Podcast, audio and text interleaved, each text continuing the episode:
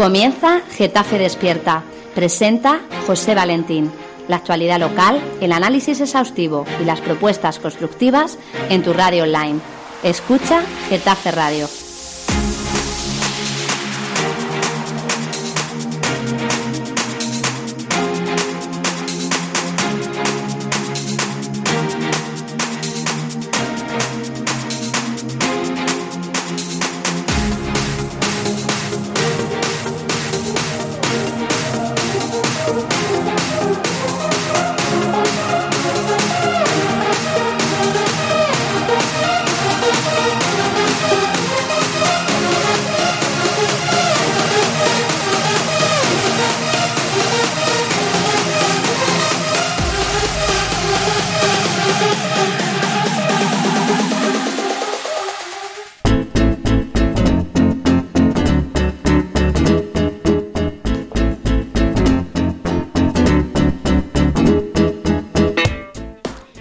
Días, Getafe. El pasado miércoles en el espacio Mercado eh, se presentó la Asociación de Amigos del Museo de Getafe.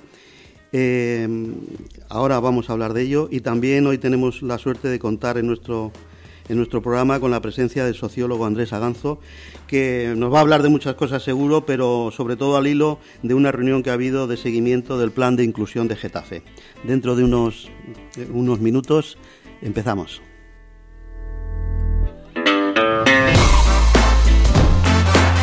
Naif, nuevo espacio de belleza ecológico en Getafe.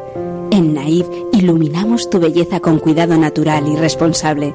Ven a conocer los cuidados que ofrecemos para tu piel. Faciales, corporales, masajes personalizados, maquillajes. Todos nuestros productos son ecológicos certificados. Naif, el lujo del cuidado de la naturaleza a tu alcance. Visítanos en Plaza de las Cuestas 1 o en naif.es. ¿Qué es Getafe Radio? Somos una radio abierta y participativa. Tenemos varios canales de participación. Puedes enviar tus notas de voz a nuestro WhatsApp 628-270526 o llamar en directo al 91764-7491 y por supuesto seguirnos en Twitter, arroba Getafe Radio o pinchar me gusta en nuestra página de Facebook. Getafe Radio. Ya sabes, nos puedes escuchar en www.getaferradio.com o descargando la aplicación de Getafe Radio en tu móvil, tanto en la Play Store como en la App Store. Getafe Radio te suena.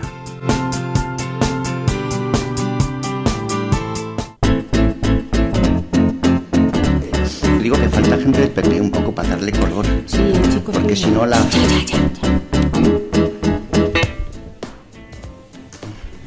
Bueno, decía que estaba con nosotros Andrés Aganzo. Buenos días, Andrés. Hola, buenos días, compañeros y compañeras. También Dolores Ruano. Buenos días. Que dice que hoy no va a hablar. O poco. Bueno, no me lo creo. poco. No me lo creo.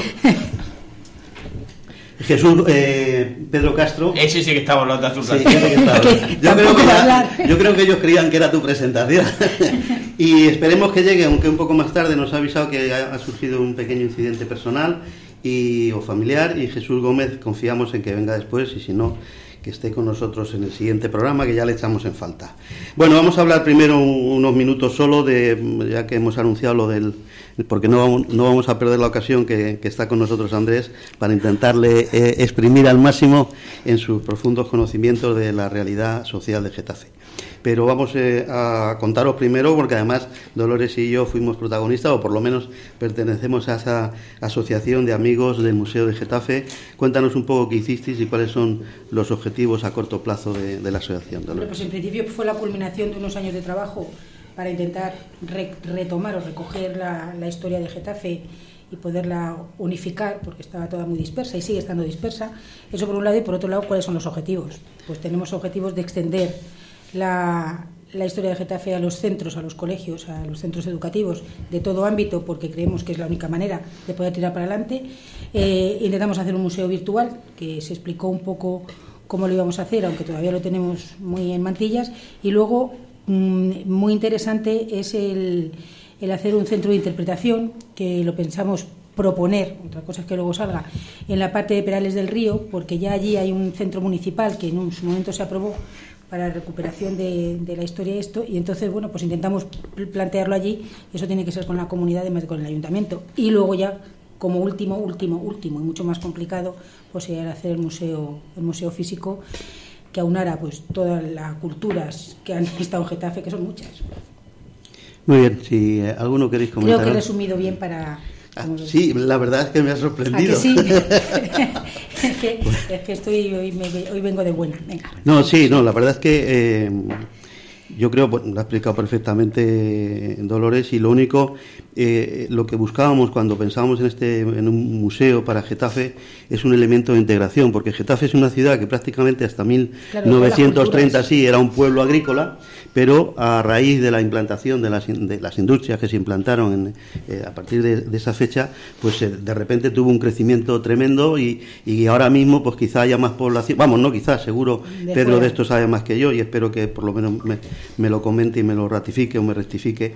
Eh, hay más población casi pues entre extremeños, andaluces, castellanos manchegos, etcétera, que gente que proceda realmente de los Getafe de 1900 y eso, ¿no? Entonces la integración en el tiempo de toda esa de toda esa gente, de sus culturas, de, de la historia propia, intentar que todo toda la población tengamos una historia común, incluso que recogiese, y ahí ya no sé que recogiese incluso las nuevas incorporaciones a Getafe por parte de, de, la gente que viene del Magreb o de Europa del Este de Hispanoamérica y que tuviéramos un museo que pudiera que pudiera ser un centro común, un centro de encuentro cultural a, todo, a toda la población actual y, futura de Getafe. Y yo creo que es un tema que puede dar mucho de sí y, confío, claro, estamos en momentos de crisis y, precisamente vamos a hablar ahora de pobreza infantil, de inclusión social y decir que no vamos a gastar el dinero en un museo antes de dar de comer a un niño, pues se hace duro, ¿no? Pero bueno, yo creo que es algo que, que vamos a empezar como hay. Quizá haya dos proyectos que sí los veamos, los vean nuestros ojos Dolores, que son el, el tema del Centro de Interpretación Histórica en Perales, yo creo que eso es muy es fácil y posible de hacer, y segundo el Museo Virtual, que ya tenemos, que tenemos aunque ya dice que no está en ellos, ya no, hemos, ver, hemos elegido la herramienta, no, no tenemos un acuerdo, tenemos un acuerdo, un acuerdo con el ayuntamiento para hacerlo, tenemos lo imprescindible en todos estos casos, que es más o menos una asignación de fondos para los gastos iniciales de su implantación, y sobre todo ese acto ha sido positivo porque ha habido un montón de gente que nos ha mandado emails y tal, historiadores de la, de la universidad y otros historiadores locales.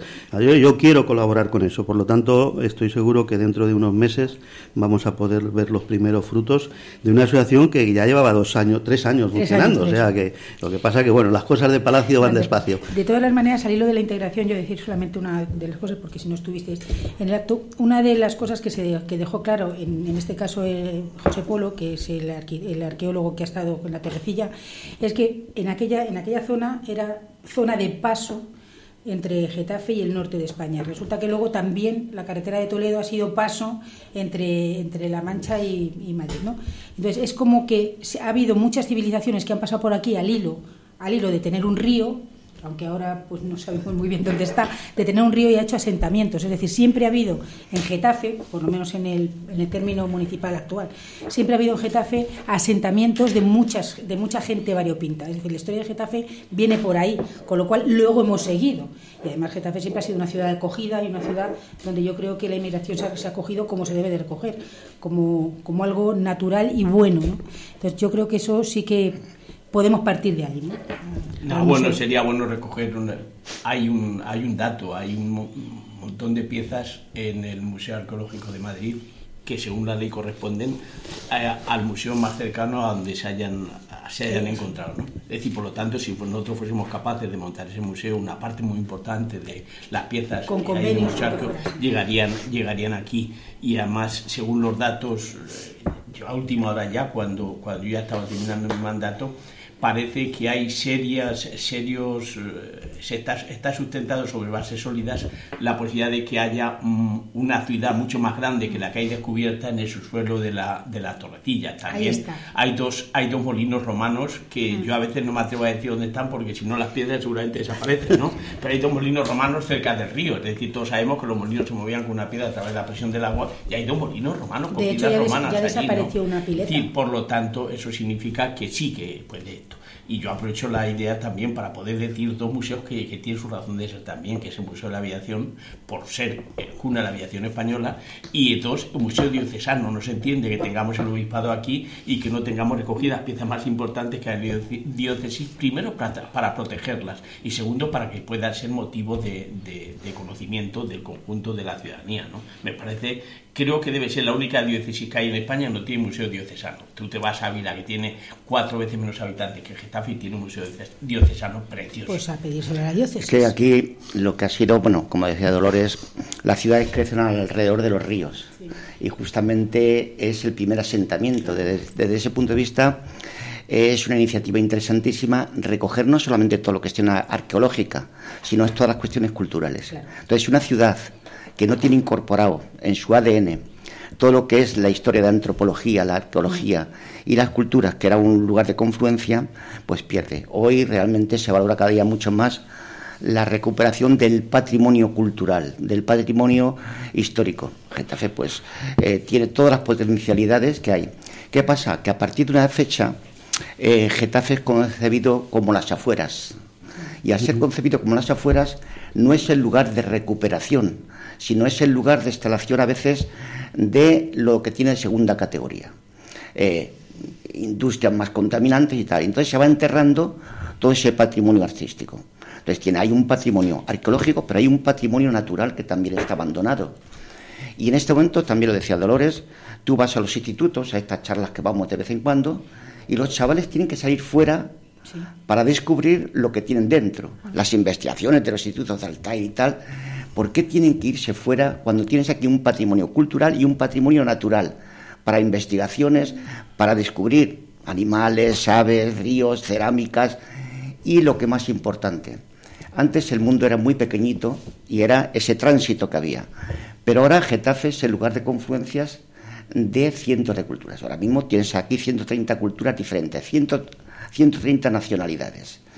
Ahí, ahí ese es el futuro de la humanidad, es el encuentro cultural, que es una diversidad, puede aparecer como conflicto o puede aparecer como elemento pedagógico donde realmente no se crean que han llegado los extremeños o los madrileños, sino que eso es enormemente reciente. Realmente tienes un ADN, que es esta composición que hoy es Getafe, pero que es fruto internacional. Y eso aprovecharlo en positivo, más que hacer el análisis de los dramas, eh, del conflicto de los que vienen, hay que hacer el análisis del enriquecimiento que significa porque ese ADN tiene miles y miles de años. Y en ese sentido, esta iniciativa del museo, eh, de las culturas, de la antropología, de la arqueología, y no tener que ir a buscar al Museo de San Isidro, que está muy bien, eh, objetos que están aquí, que son de aquí, y que realmente, como no había un lugar residencial, pues se lleva afuera. Muy bien, pues si os parece, eh, pasamos al, siguiente tema. Y es, me vino un poco la idea al hilo de, sabéis que en este pleno el gobierno municipal plantea la modificación de la ley 15 del 2001 para simplificar y mejorar el procedimiento de acceso al RMI. En realidad, si veis la, la propuesta, en realidad tiene más que ver con el procedimiento que, con el fondo del asunto. Y yo casi empezaría por decir, o sea, el, RMI sabéis que es la renta mínima de inserción, es decir, la renta que se da a quien no tiene otras rentas. ¿En este momento es suficiente el RMI para vivir en Getafe, Andrés? O, bueno, eh, el RMI nace siempre de esa mm, concepción europea que había de normalmente estamos vertebrados por el trabajo y aquellos que han perdido el trabajo por circunstancias y que están fuera del mercado de trabajo automáticamente sigue una renta.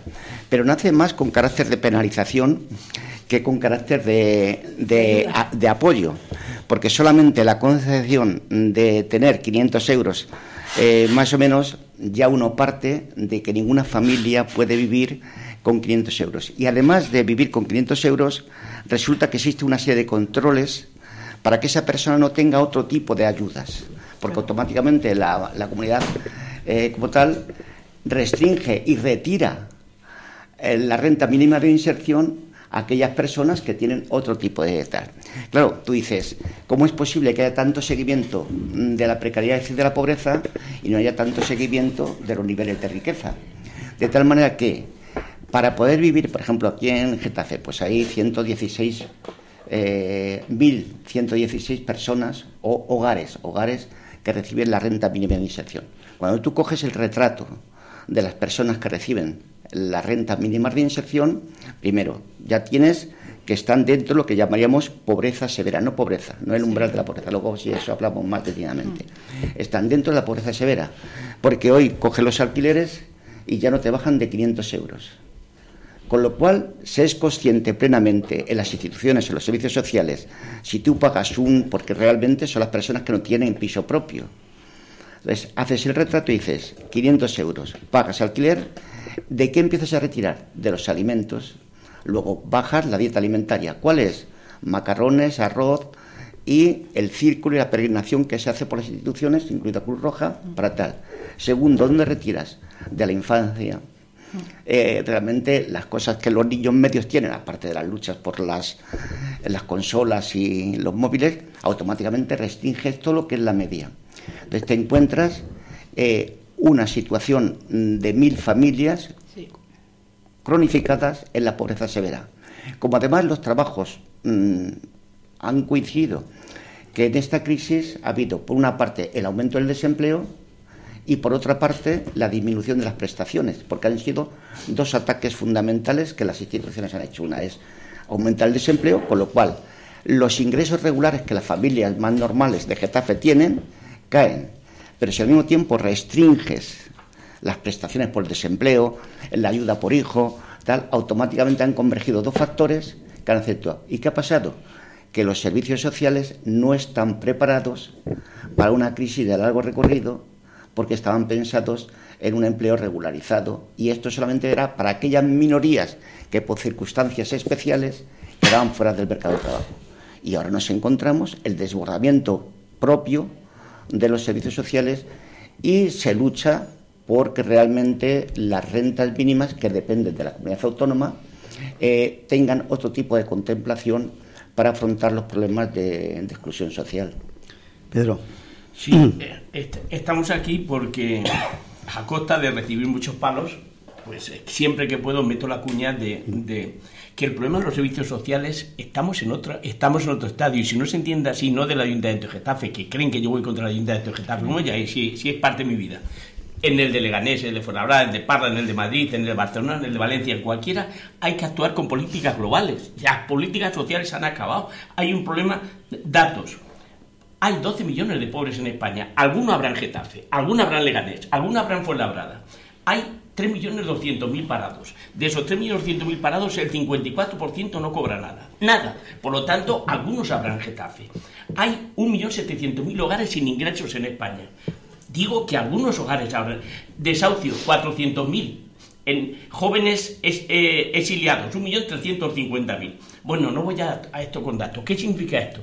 Que no van los servicios sociales con 16 ventanillas. Una ventanilla para que te subvencionen el IBI, una ventanilla para las becas de comedor, una ventanilla para la ayuda eh, de, vestuario, una, una ventanilla para la ayuda al alquiler. Es decir, el ayuntamiento, la comunidad, el Estado, se tiene que sentar y hacer una ventanilla única para dar una respuesta social a todas esas familias y entenderlo como un proyecto global, en el que tiene que ser un proyecto al mismo tiempo de integración sabe Andrés más que yo de esto, pero una familia pobre tarda tres generaciones de salir de la pobreza. Es decir, los hijos de estos no van a salir y los hijos de los otros tampoco. Es decir, tres generaciones. Por lo tanto, lo que quiero es que este ayuntamiento, que es el más cercano, el que me toca, coja y se siente y haga una política global que se olvide de la delegación de servicios sociales para hacer un proyecto de incorporación en la sociedad de pleno derecho a todas aquellas personas que tienen esa situación. Que tenga una ventanilla única y esa ventanilla tiene que tener una apuesta política con un presupuesto para dar respuesta a los pobres que hay en Getafe, a los parados que hay en Getafe, a los hogares sin ingresos que hay en Getafe, a los desocios que hay en Getafe. Y por lo tanto, eso es lo que estoy pidiendo. ¿Por qué? Porque esto nos lleva al mismo tiempo una concienciación. Cuando digo una política integral, vamos a ver, si la, de, si la izquierda si, si las personas tienen un compromiso social no se integran y no solamente eh, eh, participan en el punto de vista económico, sino también en el punto de vista de la sociedad, estamos perdidos. ¿Por qué? Esta mañana he escuchado el que eh, la derecha dijo el domingo, y, y, lo dice además como para intentar nuclear en torno suyo, que la mayoría de los delitos lo producen extranjeros. Mentira, ¿ves si lo digo? Mentira Informe del fiscal general del Estado al Congreso de Diputados. El 72% de los delitos los, cometen españoles y solamente el 28%, que no es poco, pero solamente el 28% los producen extranjeros. Si nadie revierte esto, si no hay una política de información, si no hay una política de debate, si no hay una política de incorporación, pues entonces queda con que los extranjeros hay que echarlos, hay que, hay que llevarlos hasta la frontera porque son los responsables del delito. Por lo tanto, quiero decir que tienen que ser políticas globales, que se olviden de las políticas de servicios sociales, pasar a un proyecto de integración e incorporación de pleno derecho desde el más pequeño de la casa hasta el mayor. Por lo tanto, eso es lo que pido. Política de vivienda, política de empleo, política de ayuda, política de escolaridad, política de prestación social, políticas de integración en la sociedad, globales. Y que me sigan dando palos, que voy a estar en la misma. No, si las políticas globales es lo que tiene que ser. El problema es que cuando las políticas globales tienen que hacer las distintas administraciones, que no se ponen de acuerdo, porque esa es otra. Pero vamos a ver, a mí me parece impresentable, primero, que porque consigas, después de todo el trasiego burocrático, el, tener la renta mínima, te excluyan de otra serie de ayudas. Eso me parece, porque es que, claro, es, es condenar al ostracismo de la pobreza a las personas que consiguen eso que no les vale para nada. Porque claro, dentro de eso dices tú, ya, ya lo, es verdad que los, los alquileres están muy altos, pero es que quien tiene una casa y ha tenido la mala suerte de caer eso es que ya te vienen los, te vienen las, el, quitarte la casa, las, las expropiaciones, las, los desahucios, ¿no? Entonces, claro, es que condenas a las familias a eso y no tienen otra salida. Y luego encima, que, que nos, el, la población, no sé, a ver cómo lo digo, porque puede chirriar un poco. Es decir, encima a estas personas que reciben esto y no pueden recibir nada más, que además son personas que tienen problemas para encontrar empleo, un empleo eh, pues medianamente fijo, cuando por algún sitio es que trabajan no saben cómo. Están no, excluidos de la sociedad no saben pero, cómo pero cuando ya pero cuando intentan trabajar voy a llamarlo negro ¿eh? encima nos echamos encima de ellos porque están, no están cotizando y no sé qué. Resulta que es que es la única manera que tienen de sobrevivir, porque lo que decía Andrés, no solamente es que no tienen eh, mucho para comer, es que lo que tienen para comer es una malnutrición, no pasan hambre, pues posiblemente no, pero tiene una malnutrición que eso a los niños año tras año les va, les va haciendo daño. Y luego tienen unas condiciones para salir en su vida, por las tres generaciones posiblemente, para poder estudiar, para poder eh, prepararse para encontrar un trabajo, prepararse para la sociedad, que es muy complicada la sociedad en la que vivimos ahora, no es como antes que te ibas a casa de no sé quién y conseguías vivir, es que ahora es muy complicado. Y luego todo eso, pues la sociedad en este española, pues hemos sido siempre muy eh, muy coherentes y muy hemos ayudado mucho a estas personas, pero cada vez es lo que decías tú, la derecha. A mí me sorprendió el otro día en, en la, en la, en la en Vista Alegre, me sorprendió la cantidad de burradas que se pueden decir sin mover un músculo. Sin mover un músculo, pero además, pero es que además lo que me sorprende es que seamos capaces seamos capaces, la sociedad, en general, de votar a esas personas. Es que me parece que estamos llegando a unos extremos que esto, esto es la, punta del iceberg. ¿Dónde, ¿Dónde se va a llegar? ¿no? Entonces, mm, políticas globales, evidentemente. Hay cosas que son de la comunidad, hay cosas que son del gobierno de la nación, hay cosas que son del ayuntamiento, y mientras no haya una política que aúne todo y te deje un poco libertad también para poder trabajar en tu ámbito, pues es complicado. ¿eh? Es complicado porque yo no mientras en la cabeza que las administraciones públicas, sea la que sea, sea la que sea, sea incapaz de, no quiera realmente solucionar este problema. Entonces yo sí que le pregunto a Andrés, ¿qué habría que hacer para que estos este problema, qué habría que hacer de las administraciones públicas, el nivel que sea, para que este problema se vaya solucionando? Cosas concretas, es decir, mañana mismo se puede poner en funcionamiento esto, esto y esto en el ayuntamiento, esto, esto y en la comunidad, porque si no es que damos palos de ciego. Sí es que justamente esa situación ha coincidido con un proceso de individualización, cada uno a su casa. Es decir, no solamente era la ausencia de recursos, sino que al mismo tiempo han introyectado un discurso que es el individualismo en su expresión máxima, eh, es el Partido Popular, pero es la expresión donde lo mío por encima de todo. ¿Y qué ha pasado? Que cada uno tiene su mala suerte o su suerte. Ya no es un problema estructural de las sociedades como se estructuran, sino que es un asunto que hemos tenido mala suerte en la vida. Pasó con los desahucios, que la gente incluso al principio no quería contar que le desahuciaban. Le daba vergüenza. Hoy los desahucios siguen siendo por la noche, para que la gente no lo vea, para no tener la sensación de derrota, eh, porque es una sociedad que es de triunfo. Y en este sentido, eh, lo que han pasado son dos sociedades paralelas. Eh, sociedad paralela de un crecimiento muy alto, porque realmente todo esto nace porque realmente en ese momento Europa hay un crecimiento económico y es competitivo a niveles internacionales, y al mismo tiempo se daba cuenta que iba dejando cantidad de hogares y familias en las cunetas. Y realmente intenta hacer planes en esta dirección que estás planteando para eh, afrontar que es eh, un desdecir del modelo social europeo el que vaya quedando gente en la cuneta. Y entonces empiezan a hacer planes de inclusión, pero como una ayuda paralela, no como forma parte de la estructura como tal. Y entonces, de hecho, incluso esta, esta crisis, si vamos a entendernos, eh, España es enormemente rica y Getafe es rica globalmente para entenderse. Pero esa riqueza lo que ha habido es una concentración progresiva de tal manera, y digo, para no aburrir con los datos porque estamos en la radio, que prácticamente una minoría del 25% tiene más del doble de recursos que todo el resto de la población española, que el 75% de la población española. Luego, primera cuestión, no es una ausencia de recursos económicos, es una estructura que genera desigualdad. Lo mismo que antes hablábamos con el del museo y la concepción de Getafe a veces de las afueras de Madrid, de la gran ciudad, eh, pasa lo mismo en esta situación. Hay una gente que es considerada como las afueras, que no tienen que ver con la vida cotidiana e incluso hemos introducido un elemento de clase media eh, para hacer una distinción y para no tener nada que ver con los pobres o con la precariedad o con la pobreza, porque a veces la palabra pobre está teñida de muchas cosas. Es decir, entonces ha habido una clase media en el cual cuando se iba creciendo todo el mundo estaba en silencio, incluso los movimientos sociales estábamos en silencio, porque la sociedad crecía. Y quedaba gente al margen era invisible. Y la gente que quedaba al margen era invisible. ¿Qué está pasando ahora? Pues primera cuestión, hacer visible y en ese sentido las localidades, los barrios son la expresión más gráfica de cómo son las políticas.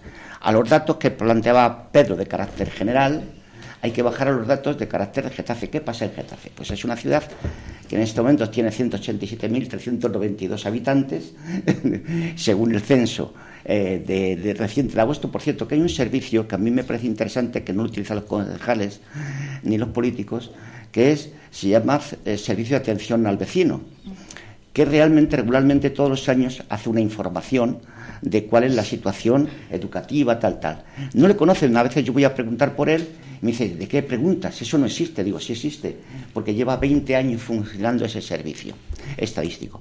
¿Qué nos dice? Bajando a los datos, eh, que en este momento de 187.000 habitantes, pero con datos, hay una cosa que se llama encuesta de condiciones de vida, que se hace a España a nivel general pero que también se baja el detalle a nivel de comunidad autónoma. Y podemos bajar al detalle con las precauciones necesarias de extrapolación de datos de que en Getafe en este momento, con el índice que nos dice el Instituto Nacional de Estadística, que publica la encuesta anual de encuesta de condiciones de vida, que la acaba de publicar, hecha pública en el 2018, corresponde a datos de la renta del 2016, pero nos dice, en Getafe aproximadamente hay unas 30.000 personas en lo que llamamos el umbral de la pobreza. Umbral de la pobreza, para entendernos de manera sencilla aquí en la radio, es aquellos que tienen menos del 60% de la renta media.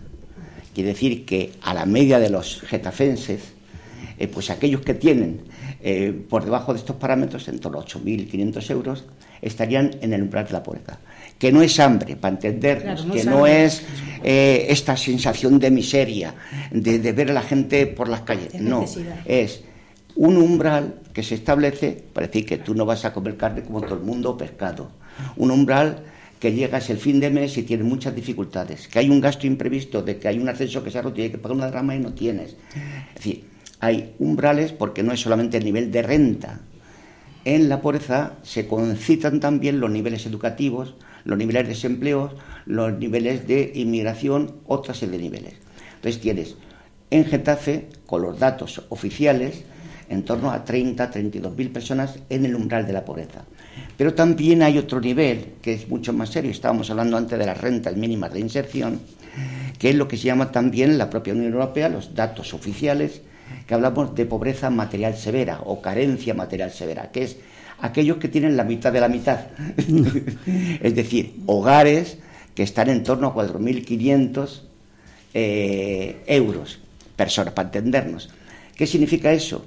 Que estos son los que realmente deambulan en las instituciones, en los servicios sociales, que a veces hay que poner cara de lástima para subtir el efecto de que te den, y realmente ese es el gran peregrinaje de aquí. Eh, todos estos datos, que son datos que pueden variar poco más o menos, están presentes en Getafe.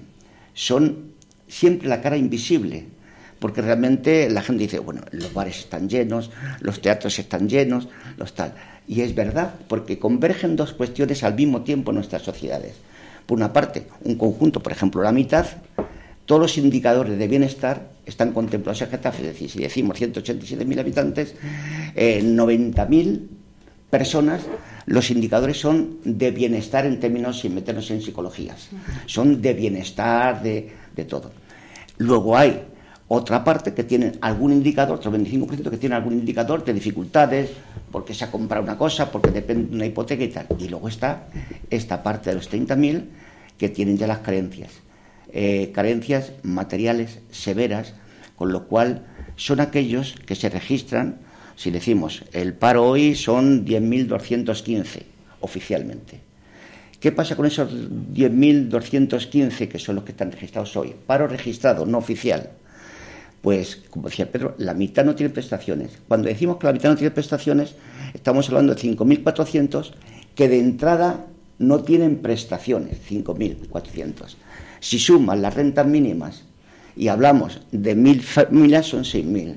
Si voy sumando eh, esas cuestiones que deambulan en la Cruz Roja, en Cáritas, en las fundaciones, me encuentro que justamente hay una población que no tienen los derechos humanos fundamentales. Pero claro, en ellos converge ausencia de votación, a nadie le va a interesar. Ahora vienen las campañas, todo el mundo se va a dirigir a una clase media hipotética que es la que escribe, la que habla, la que come, la que va a los teatros. ¿Por qué? Porque quien tiene esa clase tiene el boletín oficial del Estado, eh, tiene la normativa.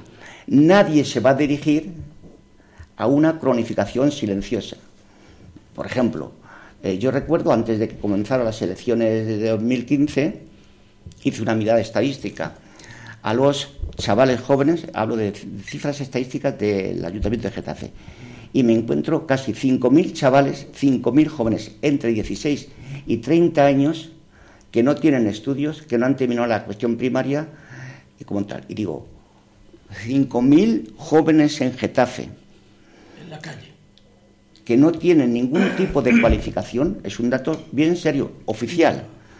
Veo que en el discurso lo cuentan. Si yo pregunto hoy qué se ha hecho de esos 5.000 jóvenes registrados en 2015 como analfabetos funcionales en Getafe, la sociedad de las tecnologías, de los doctorados y de los máster, no me dice nadie, nadie, absolutamente nadie, qué es lo que se ha hecho para disminuir. Y dice, han hecho un observatorio social mentira, y lo digo aquí públicamente. Es un observatorio que son datos de la eh, que todo el mundo los tiene en, Google, pero que no registran la problemática invisible de Getafe, las rentas, el nivel de paros. Eso yo, a título individual, lo hago todos los días y no tengo necesidad de decir un observatorio. Si yo pregunto hoy cuál es el programa que se ha desarrollado para que esos chavales jóvenes invisibles, que son 5.000, automáticamente qué ha pasado con el resto de las políticas en estos años, ¿quién me puede dar cuentas de cuál ha sido la erradicación?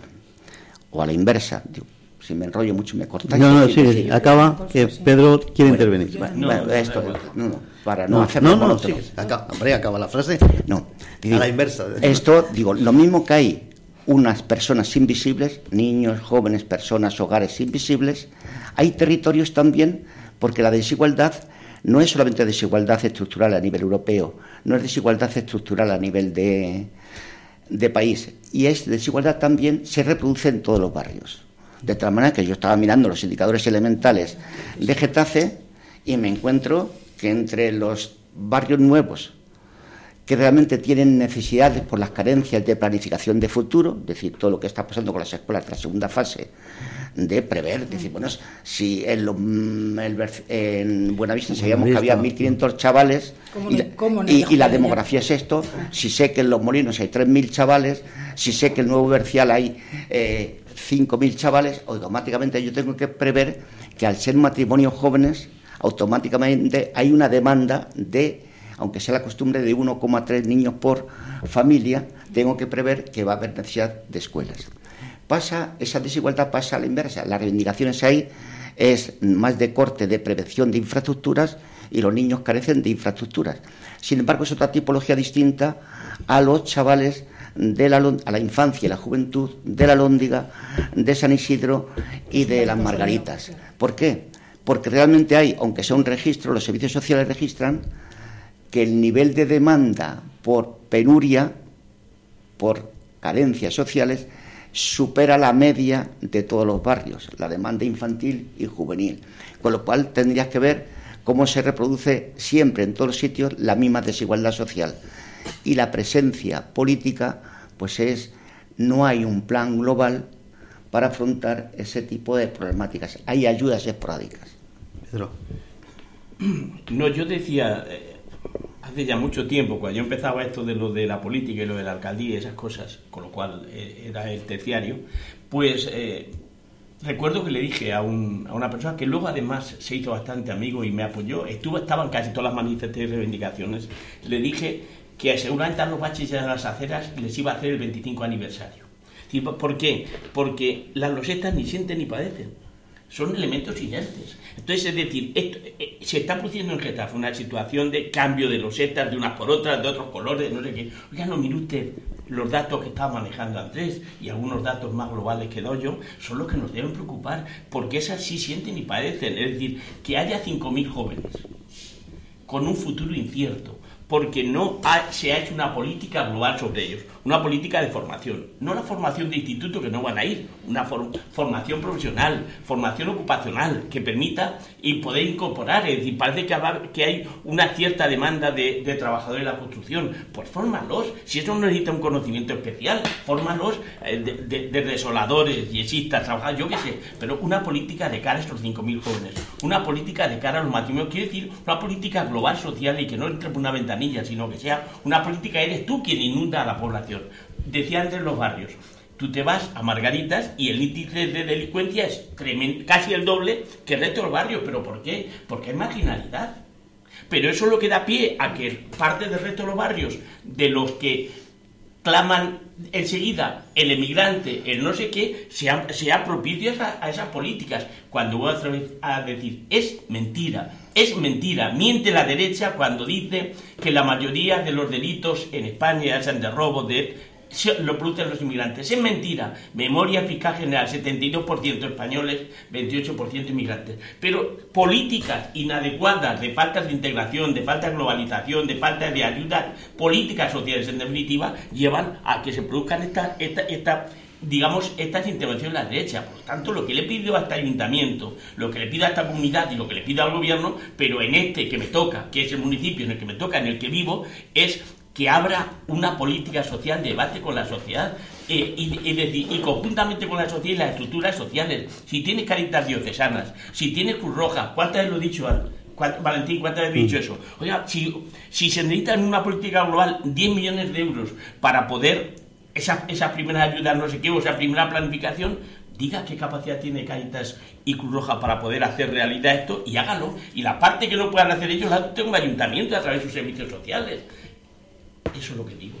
Dolores. Sí. Bueno, has hablado del observatorio, del observatorio que funciona para lo que funciona. Vamos a ver, es que el observatorio tiene que primero ver la situación que hay y luego dar soluciones, que es a lo que te preguntaba yo. por lo menos aportar propuestas, ¿no? aportar propuestas, es decir, lo que no se puede es tener un observatorio para decir qué pobres somos o qué ricos somos o qué guapos somos y luego no pone soluciones ante los problemas que te encuentres. Por lo tanto, a mí es que todo eso de vamos a crear una mesa de no sé qué, un observatorio, si no son con cosas muy concretas y con, con aportaciones concretas para solucionar el tema, me parece que no deja de ser otra cosa más para decir que se hace pero que realmente no se está haciendo. Decir, es como un poco la, el, voy, a, el voy a, a decir que lo estoy haciendo, vamos a decir que lo estamos haciendo, pero el problema sigue siendo lo mismo, porque al final lo que nos estamos encontrando es con la caridad. Y a, las personas que están en esta situación no es cuestión de caridad, es cuestión de derechos. Y eso es lo que hay que ver. Eso por un lado. Por otro lado, yo creo que la, que la estructura de la ciudad, que hemos hablado en otros ámbitos también, la estructura de la ciudad también tiene que ver con, con cuáles son las situaciones de la, de la gente. Entonces, tendremos que ver qué estructura, en qué estructura, lo que tú estabas diciendo, en qué estructura se están dando ciertos, ciertos déficits.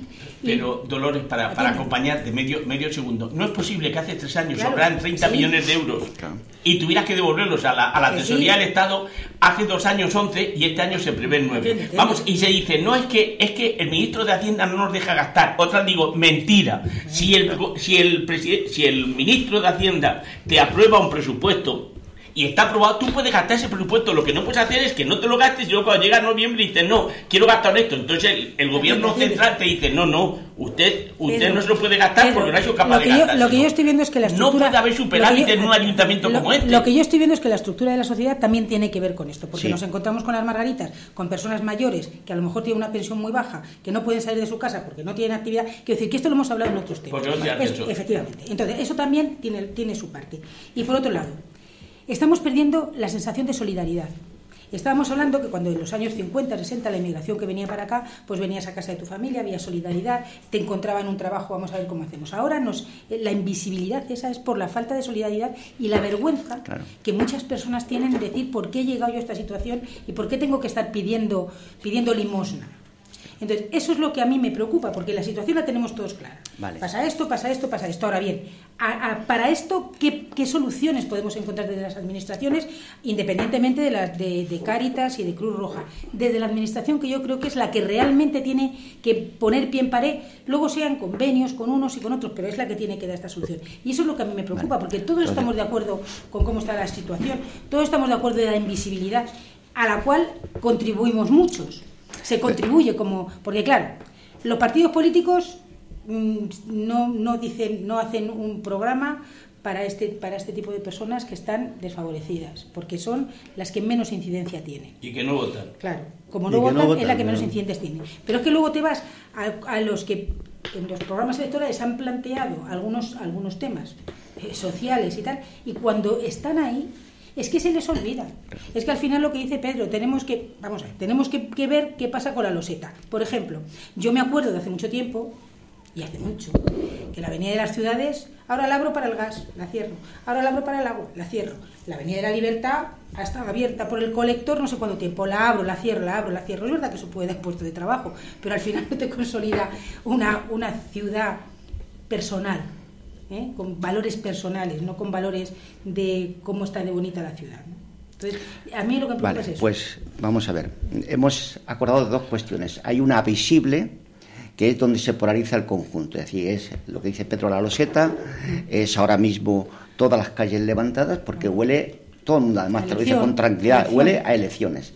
Y es lo vistoso. Que ya es triste. Entonces, incluso los programas de participación ciudadana, los proyectos, son la mayor parte de baches y arreglos, ramas y tal. Con lo cual es una sociedad vertebrada por la imagen pública y los políticos se solo saben que crea un efecto mediático. Y luego hay una parte invisible, hemos dicho, que deambula sin derechos constitucionales y que realmente no son objeto del conjunto de la sociedad, ni a veces de los propios movimientos sociales. Entonces, ¿qué nos plantea? Hacemos la primera hipótesis porque es así toda carencia constitucional es susceptible de generación de empleo. Empezando por el discurso que hemos empezado con, la cuestión de un museo. Imaginar, por una parte, que tenemos todo un patrimonio arquitectónico, arqueológico, eh, natural, y digo, si el río se limpia, la gente que está en paro crónico, 3.500 mujeres en paro crónico de, eh, mayores de 45 años, ¿Por qué no empezamos a poner la relación, digo, como tal, relación mujeres desempleadas de largo recorrido y un río susceptible de limpieza? Si cojo a la cantidad de jóvenes, digo, 4.000 analfabetos, digo, y tengo el Parque Regional del Sureste, que ha sido objeto de escombreras, de aceites, de tal, recuperación como patrimonio, como patrimonio incluso atmosférico, como potral. Entonces, cuando se habla de la sociedad accesible, saludable, lo que tengo que ponerse en relación es la carencia con la potencialidad de Getafe. Y Getafe, como dice Pedro, es rico. Es de los pocos ayuntamientos que tiene un nivel de, que no tiene deuda para entendernos desde el punto de vista potencial. Luego, ¿cómo es posible que un ayuntamiento que ha tenido programas estructurales de los fondos sociales europeos, de los fondos FEOGA, de los fondos FEDER, de los fondos Urban, hoy no pueda disponer de esa riqueza para decir, cojo el otro nivel, digo, el medio ambiente, fijaros que tenemos incineradoras pendientes, el río, el Parque Regional del Sureste, empresas que hay que plantearse. Yo hablo desde aquí de corrugados y hablo de Duro Europe. El otro día en Duro Europe tenemos que salir corriendo porque fuimos a hacer unas fotos y salieron detrás de nosotros. ¿Por qué? Porque es una empresa que está al lado de empresas distribuidoras de alimentos y está recubierta de Duralita. Sí. Totalmente Duralita. Y no es para quitar el empleo a nadie, pero es para dignificar todo ese territorio. Es decir, la entrada de la carretera de Andalucía hacia Getafe es de una auténtica penuria, que cuando baja la Virgen del Cerro de los Ángeles, la Virgen automáticamente gira la cabeza para otro lado porque no lo quiere ni ver. Dicho así, eh, eh, en planeta. Todo eso es una potencialidad de recuperación y de empleo para que no hubiera cero empleo aquí. Luego cojo el otro nivel de cosas a hacer y me encuentro, estaba comparando el nivel de empleados de hogar que hay en Getafe que fundamentalmente son mujeres y son emigrantes con tres características. Pero bueno, y digo, hay 826 registradas como empleadas de hogar, que es el mundo de los cuidados. Cojo solamente Pozuelo, 5.500 empleadas de hogar. ¿Qué significa este dato? Este dato significa que aquí, habiendo 90.000 habitantes y aquí 187.000, si yo tuviera el nivel de cuidados de los niños, de los ancianos, de los discapacitados, que tienen esto, no hablo ya de medias, porque esto es una media muy alta, estoy hablando de la ciudad más rica de España, junto con alguna zona de Gerona. Pero si solamente el tema de las soledades, el tema de las infancias y tal, yo aplico la política de cuidados aquí, de cuidados de dignidad, porque a veces cuando hacemos sondeos de pobreza, preguntas a una mujer mayor, ¿qué es la pobreza? Y vas tú con tus indicadores de la media de rentas y tal, Dice, hijo, la pobreza es estar sola, llorar y no tener quien te escuche. Y me encuentro que el 18% de la población de aquí hay unas soledades terribles al margen de los ascensores y tal. Entonces yo digo, ¿cómo puede haber jóvenes y chavales desempleadas que han tenido psicología y ancianas solas? ¿Cómo puede haber un río sucio y agricultores pidiendo trabajo? ¿Cómo puede haber? Y entonces digo, los tres componentes de la sociedad de futuro, donde es toda la potencialidad una, las personas. Y cuando hablamos de personas, las personas primero, estamos hablando de los cuidados, estamos hablando de la infancia, estamos hablando del envejecimiento progresivo. Yo cuando digo datos, ya hay tres que tienen 104 años, la tendencia es el crecimiento, o los jóvenes. Antes, Getafe, en 1998, el 24% era joven, hoy es el 15% joven y sin embargo veo la pirámide por arriba. Luego, si veo una pirámide, decía lo mismo que los molinos y Buenavista con la infancia, veo que la pirámide se va ensanchando, teóricamente, constitucionalmente, los mayores no es una dificultad, como diría el ministro japonés, dice, lo importante es que se vayan muriendo porque si no el déficit tal, sino lo importante es cómo se organiza la sociedad para que una persona llore en soledad y erradicar eso. Como hay dinero, y no solamente es un problema de dinero, el otro, digo, hablamos de los cuidados personales, hablamos de las cuestiones de recuperación del territorio, de los paisajes, y al mismo tiempo es una sociedad que tiene que despertar hacia su tejido asociativo. Yo estaba mirando las asociaciones existentes, digo, de las 300 asociaciones eh, que hay, digo, tengo 50 juveniles, ¿a qué se dedican? Y me veo que efectivamente, fotografía, lo que les gusta, que está muy bien, digo, porque todo lo que es que la gente se junte, fenomenal fotografía, campamentos, eh, bailes, eh, capoteira, es decir, tal, tal. Digo, y el problema estructural que tiene una juventud ahora mismo de Getafe, es decir, los 27.000 jóvenes que hay en Getafe en estos momentos, ¿hacia dónde proyecto yo su empleo futuro? Como estamos en el tránsito de Mira, ahora mismo llega empresas de estas competitivas, por no decir los nombres, que incluso ponen en entredicho a las grandes superficies porque realmente abaratan costes y te encuentras carteles por la calle. Necesitamos jóvenes con vehículo propio de libre disposición como tal. Y automáticamente me voy al registro de empleo, el empleo en el mes de agosto, que es el mes más alto de generación de empleo. Se han generado 5.000 contratos 4.700 temporales. Pero voy y digo el 20% de 6 días, el 20% de 15 días. Y hago la otra proyección. Digo, hay necesidades y carencias a afrontar y los jóvenes estos de aquí no se van a poder independizar porque no tienen capacidad, si no afrontamos, no hablar del otro modelo, sino de lo que ya es posible aquí. Ningún niño solo, ningún niño con hambre, ningún niño sin ropa, ninguna familia sin una renta básica. Y al mismo tiempo, ¿para qué? Porque incluso al margen de la renta garantizada, que es un o, trabajo garantizado, que es la otra modalidad que yo creo que tiene mucha importancia, que es viejísima, ya de los tiempos de Jacques Delors, se decía, mientras que haya carencias constitucionales en un barrio, en una población, hay una potencialidad de empleo que es la dignificación más grande y al mismo tiempo son actividades de utilidad pública, porque tan actividad de utilidad pública es acompañar a una anciana como decir, ¿por qué tiene que ser población activa gente que se dedica a la cuestión de armamento?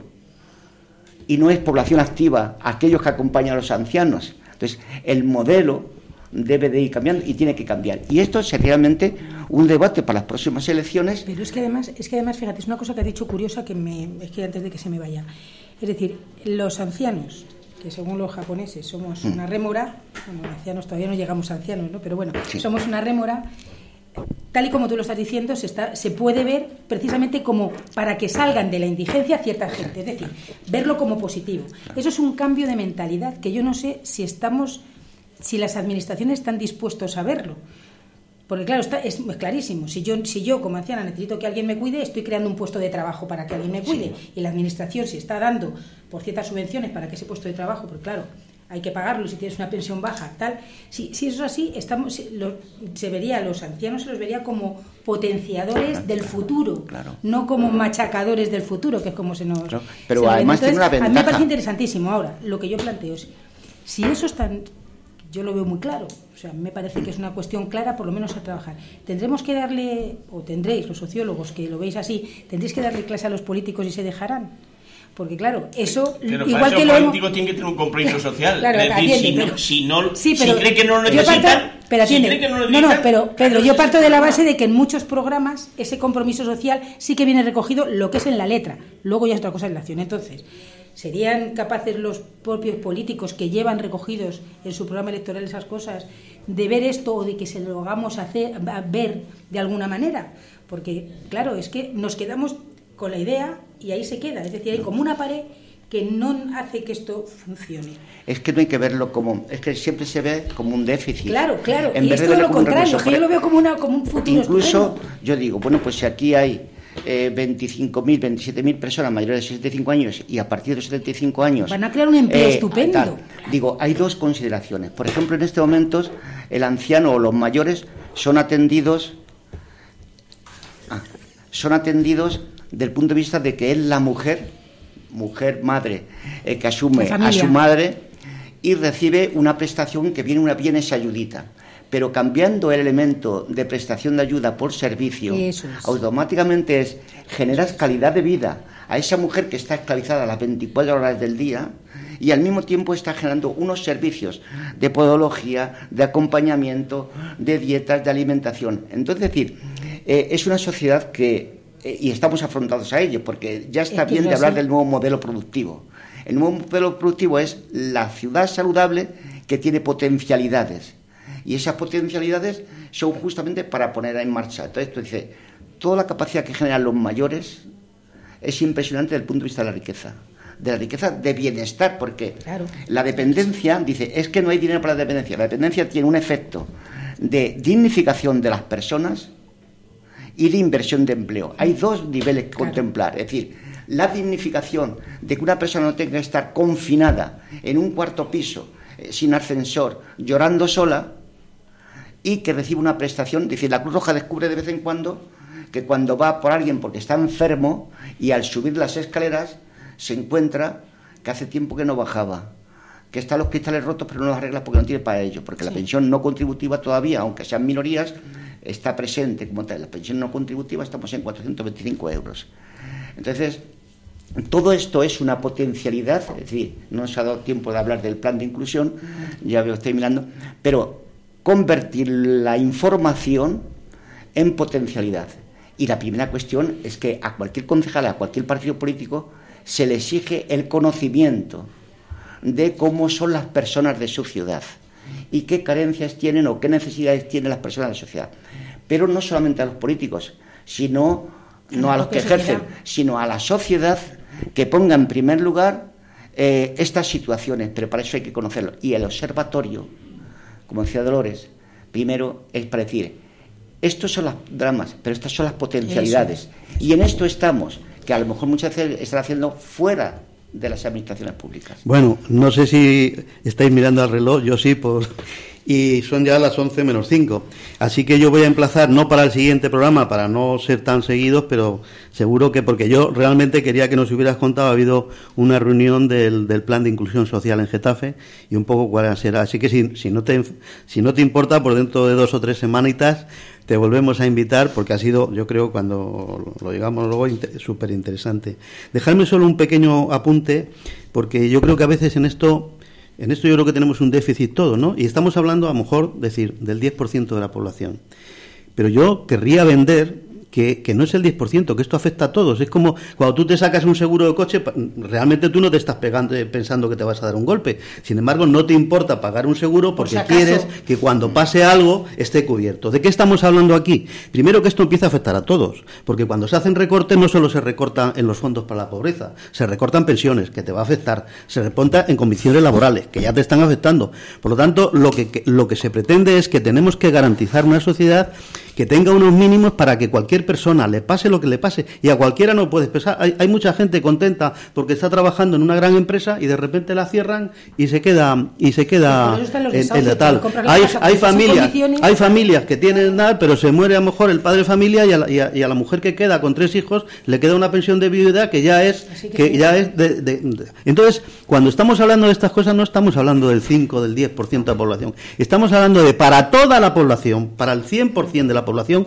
garantizar siempre unas condiciones mínimas de vida. Y eso es porque yo recuerdo a una persona que quiero mucho una vez que le dije que votara a mi partido político, dice, no, porque es que vosotros solo defendéis a los homosexuales, a los parados, a no sé qué, no, no. Pero es que cuando yo defiendo a un homosexual estoy defendiendo que todo el mundo tenga derecho de libertad a expresar o a vivir la vida como él la quiera vivir. Por lo tanto, no defiendo el derecho de los homosexuales, defiendo el derecho del 100% de la población a, a defender eso. Yo creo que esto es algo que no es porque decís, habéis dicho, estoy de acuerdo absolutamente con lo que habéis dicho, que los políticos tienen que saber, pero también la ciudadanía, de cuando se está hablando de pobreza, es de ellos, pero, pero incluso hasta en egoísmo. No, solidaridad conmigo mismo. Exactamente, hasta, el sentido egoísmo. Oye, tú con esto lo que hacemos es proteger a tus hijos, protegerte a ti para si te vienen maldadas. Y lo mismo que para, insisto, un seguro de coche o un seguro de vivienda para que si te pasa algo te atiendan, pues esto es lo mismo. Estamos defendiendo que si te pasa algo estés atendido, no te quedes en la indigencia. Con lo cual el individualismo debería de. Voy a. eh, ahora, ahora si queréis, si, si, si, bueno, si, bueno, si ya es la Pedro, si quieres. No, medio, medio, minuto, Venga, medio minuto. Sí, no, cuando, cuando, hablamos ciudades para vivir, ciudades para vivir en libertad, claro. en igualdad y en solidaridad. Y vivir en libertad y es cuando pueden vivir todos, cuando puede vivir la infancia, cuando pueden vivir los jóvenes, cuando pueden vivir los mayores. Es decir, eso es lo que yo me. Es decir, la ciudad para las personas, la ciudad es ciudadanos. Vamos a, vuelvo otra vez a decir, las calles no sienten ni padecen. Eh, es son las personas. Y por lo tanto me hierve la sangre cuando veo que devuelven 30 millones y dicen, no es que no nos permiten gastarlo. No, si te lo permiten gastar, si te lo hubiera gastado, lo que no te lo permite gastar es el día 31 de diciembre, porque digo yo, usted no se lo ha gastado, esto al Estado. Es decir, por lo tanto, eso lo quiero. Ciudades para vivir, pero para vivir todos. Para vivir los pobres, para vivir los, los más pobres, para vivir los ricos y para vivir todos en solidaridad. Eso significa que el, el, ayuntamiento tiene que ser el instrumento que sea capaz de conseguir eso. Y si no es capaz, es que no vale. Punto. Un apunte, un apunte. Habría que ver en los presupuestos participativos, que son los que la sociedad los que la sociedad vota. Pero si, se, atiende, si atiende, atiende. Es hacer acera, si en los presupuestos participativos lo que piden Pero vamos a ver, Pedro, pero déjame un momentito habría que ver lo, los propios ciudadanos qué en qué decimos que se gaste el dinero que nos dejan gastar. Porque nos dejan gastar, o sea, al final decidimos que la acera, que no sé qué, en lugar de decidir otro tipo de trabajo. Es que, claro, lo, yo entiendo que los políticos tienen que hacer y nosotros. Y cuando nos dan posibilidades de gastar directamente nosotros el dinero y decidir dónde va tal cantidad, es que al final terminamos diciendo que me arreglen la acera. Claro. Bueno. Es decir, también es cuestión de la sociedad. Nos quedan más programas en el futuro, ¿eh? Aquí no se acaba el mundo. Eh, pero decir un poco en nuestra agenda que hacemos siempre los programas, que el lunes día 15 de octubre a las 19 horas en la sala de conferencias del Teatro Federico García Lorca, la asociación Juntos por Getafe hace eh, organiza un coloquio, una charla eh, sobre medios de comunicación, política y sociedad. Está invitado Pedro, vamos, no invitado, Pedro Castro es uno de los que van a intervenir y un, servidor de ustedes también. Ya veremos a ver cómo lo montamos. Ah, el, ¿Sabes? El, el periodista este es un periodista muy crítico. Sí, ya, ya lo he visto un poco su biografía y es un hombre. Eh, joder, no sé yo qué hago yo a su lado, pero bueno, vale, pues, pues lo acepto. Tú le das reconocimiento. Sí, eso sí. El próximo 16 o sea, el martes que viene va a haber una charla interesantísima porque este hombre es un inspector de Hacienda que sabe un montón, además de un punto de vista muy popular, Ricardo Rodríguez, un compañero de Leganés, y, presenta un libro que me imagino que traerá algunos ejemplares para poderlo vender, que se llama Los impuestos en la ciudad democrática. Yo creo que va a ser un acto muy importante y muy, perdón, muy interesante para los que puedan ir para ver el sentido de los impuestos, que yo creo que tiene que enlazar también el tema de impuestos con esto al 100%, ¿no? Y acabamos, no cortéis la radio porque ahora vienen nuestros compañeros de Nos Compromete con un programa que se promete interesantísimo sobre eh, la fiesta, digámoslo así, del acto de despedida de cuadernos de matemáticos. Ya están por aquí eh, diciéndonos que nos marchemos porque estoy seguro que os van a entusiasmar con, las cosas que os van a contar, así que no, eh, no faltéis a eso. Y muchas gracias a nuestra compañera Idaide, que como siempre en control técnico está de maravilla, y hasta el próximo miércoles. Los 26 despedidos de Lima, que no se reincorporan después de haber ganado por sentencia judicial los 26 despedidos de Lima.